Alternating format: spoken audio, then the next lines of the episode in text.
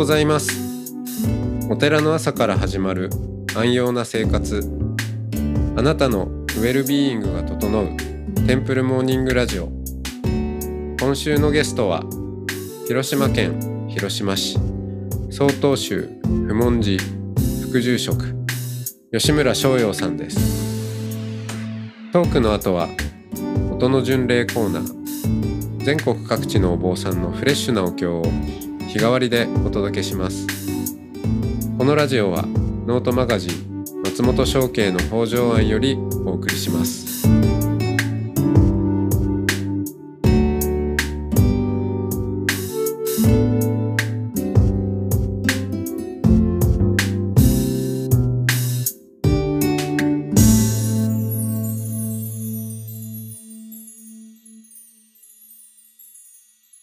おはようございます。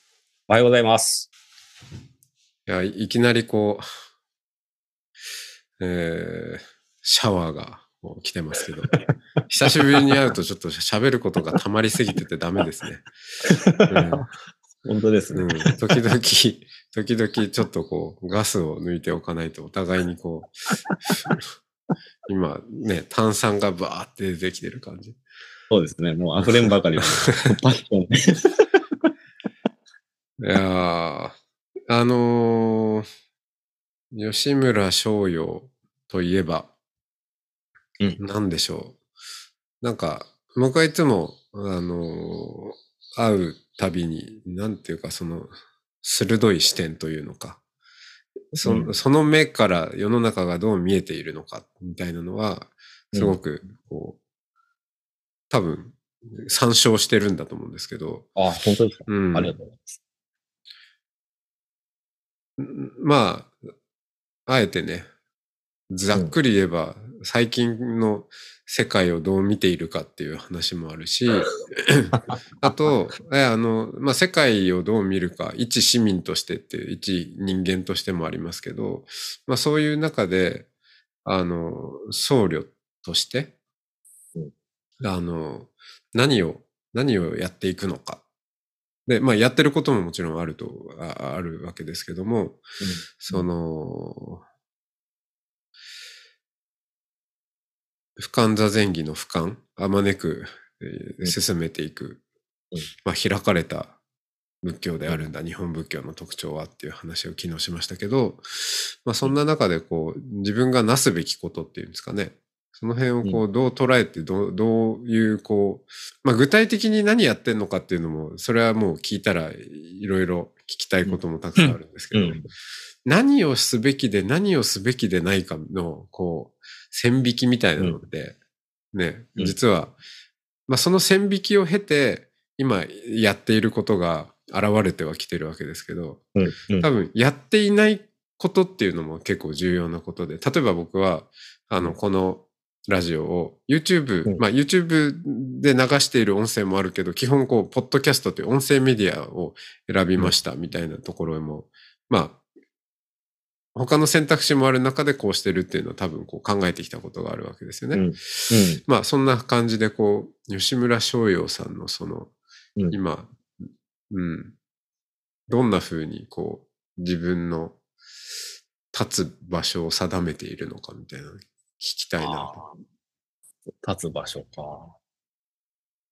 いや、なんか、あのーいろいろこう発信する立場に自分がなってきているわけですよね。やっぱりはいはい10年前、20年前から考え比べると、だいぶ発信できる立場になってきてるな、メディアにもね、出るし。で。で、私すごく、まあ、後悔というか、もっとああしとけばよかったなって思ってるのが、おうあの、コロナ、コロナ禍はじゃないですか、今。あ で、あの時に、あのーコロナのに最初にかかった人い。うんとか、かなり初期にかかった人ってすごく悲惨な状況になって追い込まれて、うん。あの自分で命を絶った方もいるし、一家離散した方もいるし、あ夜逃げした方もいらっしゃるし、あの、かなり初期に感染した人ってもう本当にしんどい状況になっているんよ。で、あの時にもっと強く言えたなって思うんですよね。あの、そ攻めるこっちゃないって。うん。この人たちを責めるべきではないって。それなんでかって言ったら、今、感染した人がそんな目に遭ってるかって話なんですよ。うん。何十万人も今かかっ、ま、何千万ね、全世界で言ったら、そうです、ね。かかっていて、僕だって一回かかりましたよ。うんうんだから からその状況になっていて、じゃあ、今そんな風に扱いされるのかっていう話ですよね。そうですね。うん。だから結局コロナにかかる、かからないってだけのことなんですよ。タイミングが違っただけで。うん。なのに、方やものすごい差別されて、方や、あの、別にも問題とされない、まあ、当たり前のこととして受け止められているっていうことを考えたときに、じゃあその人たちが悲惨な目にあったのは誰のせいなのかって言ったら、結局私たちのせいですよね。うん。あの、まあ僧侶って意味じゃない。うん、ですよあの、私たち人間のあり方が、その人たちを責めるようなあり方を、あり方になっていたっていう状況。うん。あまりにもそのコロナというものを恐れるがあまり、そう、そういうふうな状況になっていってしまった。で、恐れること自体が別に悪いことではなくて、正しく恐れることができなかったという話だと思うんですよね。で、感染した人を責めるっていうことが、命を奪うことであるっていうことにちゃんと思いを馳せれたかどうかなんですよ。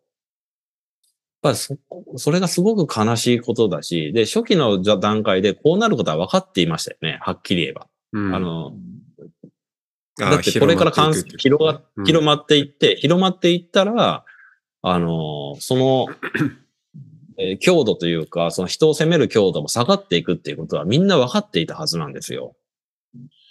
あだだだって周りが全員感染していくわけですから。うん。そしたら攻めようがないというか、まあ、せ攻める必要もなくなってくる。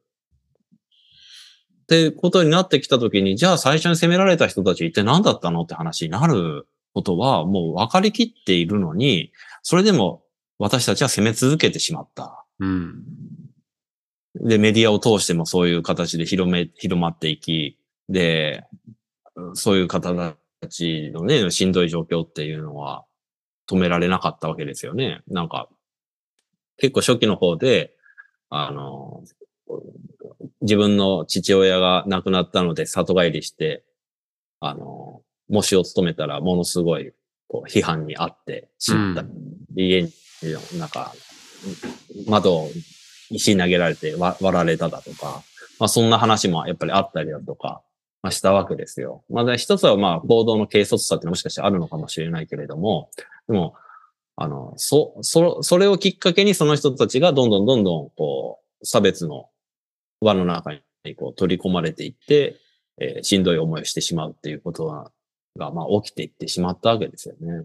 あのなんか、まあ現代の不寛容さみたいなところもちょっと関係してくるのかもしうれない。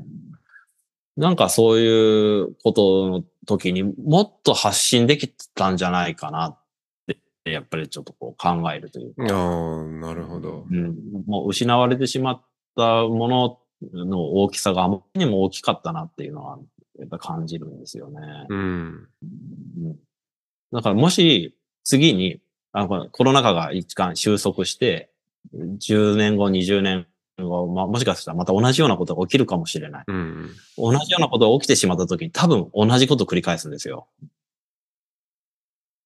この集集団の、あの、し心理的なところなんかのことを考えたら、またうんおそらく同じことを繰り返してしまうかもしれない。でそれをす、あの、防ぐには、じゃあどうしていけばいいんだろうなっていうのは、今からちゃんと考えておいた方がいいだろうし、まあ考えていたとしても、ちゃんとそれが機能するかどうかはわかりませんけどね。だけど、うんああの時もうちょっとこうできたんじゃないかって、やっぱり思う、思うなっていうのはうん。ありますね。だからその辺なんかはやっぱりこう、自分がしてこな、ちゃんとできなかったことっていう意味合いでは、あできなかった、なんかしなかったこと,、ところで言えるところかなっていうのはありますね。うん。なるほど。まあ、こ後悔というか、うん、もうちょっとこうできたらよかったな。うんなんかね、あのー思いがけずもなのかな。まあ、あのー今日までちょっと話してたカルトうん。に関することともなんかちょっとね、通じる話ですよね。うんなんていうかこう、まあ正しさをね、こう押し付けてしまうっていうか、うん。で、うん誰かを、何かをこう、責めてしまったり。うん。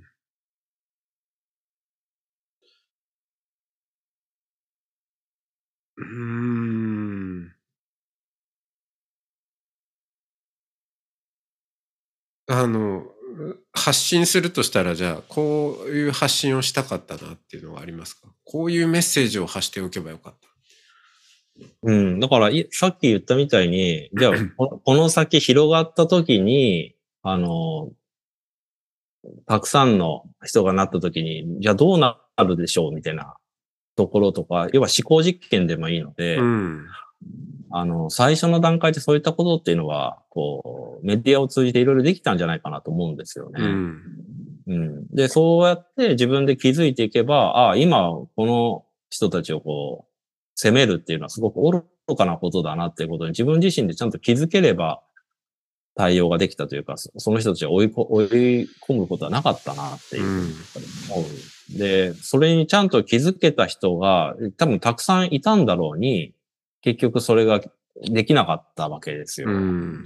確かにな。これがすごくもったいない、もったいないなって思うんですよ、ねうんだから、人、だだから、人を責め、誰かをね、こう、うん誰かのせいにしても、うん、しょうがないにもかかわらず、うん、でもなんか、こう、誰かのせいにしたくなる、うん、うん、空気感っていうんですかね。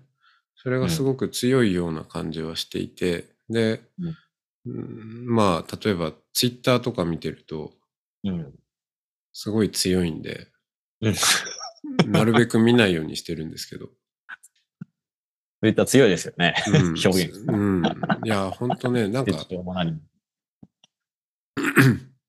あそこに、の、こう、言葉空間にうん。身を置いていること自体が結構なんか健康に良くないなと思って。うん。いや、本当に。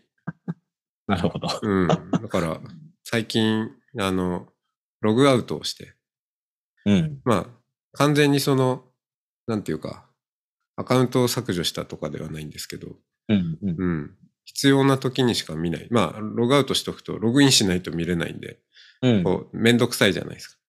うんだから、なんとなく見るっていうことをなくするっていうですね。それで、ちょっと自分のこう、自分で制御してるそうそうそう、その、健康のために。うん。確かにな。いやーそうですね。想像力。うん。まあ、親鸞さんもね、その、うん。まあ、縁さえあれば、うん、まあ、何でもやってしまうのが、こう、私というものであり、うん。うん。だから、まあ、あの人はあん、あんなことをして無責任なとかって言ったって、でも、まあ、かかるのってね、まあ、みみんなかかりたくてかかってるわけじゃないし、うん。やっぱ何かの表紙に自分だったかもしれないっていうことも十分にあるわけで。うん。うん。まあ確かに、だから結局、あの、努力教、我慢教が非常にこう蔓延している、その日本という国は仏教よりも努力教、我慢教のが最も信仰者が多い国だと思うんですけど。なるほど。うん、だからそこだとこんなに私は我慢してんのにあいつはこうなんかね県外に出て、まあ、その親戚のなんだか知らないけれどもそんなことも我慢できないのかこっちはこんなに我慢しているのにっていうなんかなんとかなのにっていうだすねですよね。うん。うん、が混じり込んできてしまうので、まあ確かにその、こういう状況で県をまたいでどうこうっていうことを、こういうリスクがありますよ。まあそれはいいんですよ。うん。見ていけばいいと思うんですけど、必要以上に攻撃してしまうっていうね。うんうんうん、攻めてしまう。何の解決にもならないのに。そうなんですよだからね。行き場のない、その、拗ねた怒りをこう発散しているに過ぎないわけで。それはね、なんかそそういうことが最近、そう、なんかししんどく感じられる場面も、僕自身も多くって、うん。うん、うんだからなんか最近ね、ちょっと、しその、自らのこう、悪人性を見つめた親鸞という、うん。いうお坊さんに、にわかに、ちょっとまた興味が出てきたところです。うん。うん。うん。いいですね。祖師方に帰っていくそうしがたに、うん。信仰者のあり方。いいですね。そうですね。図らずも。うん。うん。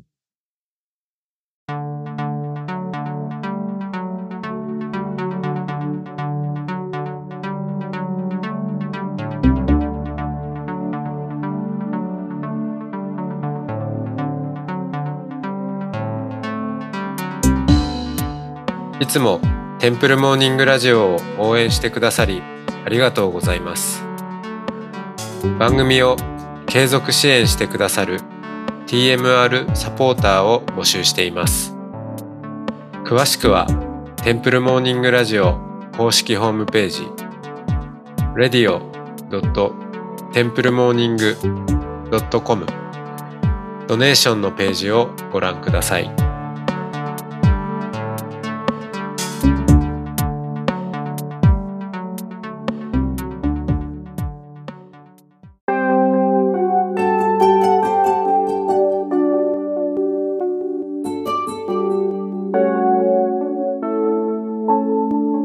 こからは音の巡礼のコーナーです。全国各地のお坊さんのフレッシュなお経を日替わりでお届けします。登場するお経やお坊さんに関する情報はノートマガジン音の巡礼をご覧ください。トークゲストへのメッセージやお経の感想などもノートマガジン音の巡礼ウェブサイトのコメント欄でお待ちしております。それでは今朝も音の巡礼へいってらっしゃい。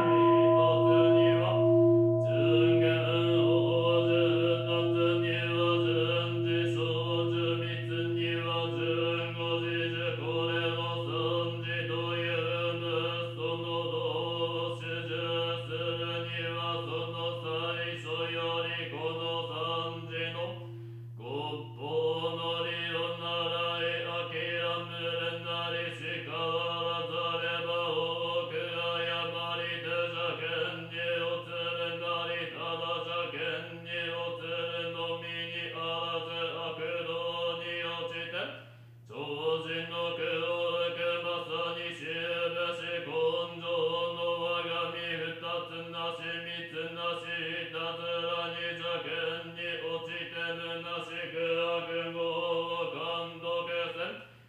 から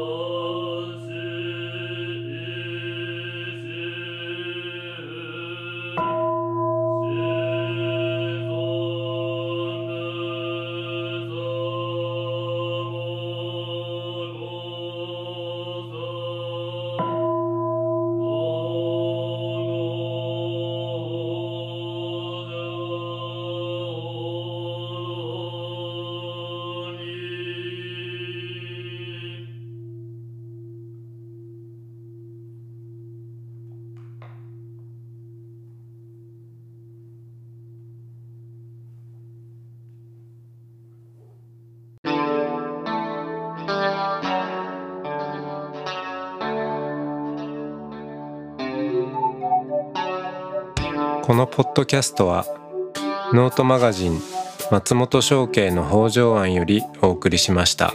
お経コーナーはノートマガジン音の巡礼のご協力でした。ゲストへのメッセージや番組の感想などはそれぞれのノートのコメント欄にてお待ちしております。それではまたテンプルモーニングラジオでお会いしましょう。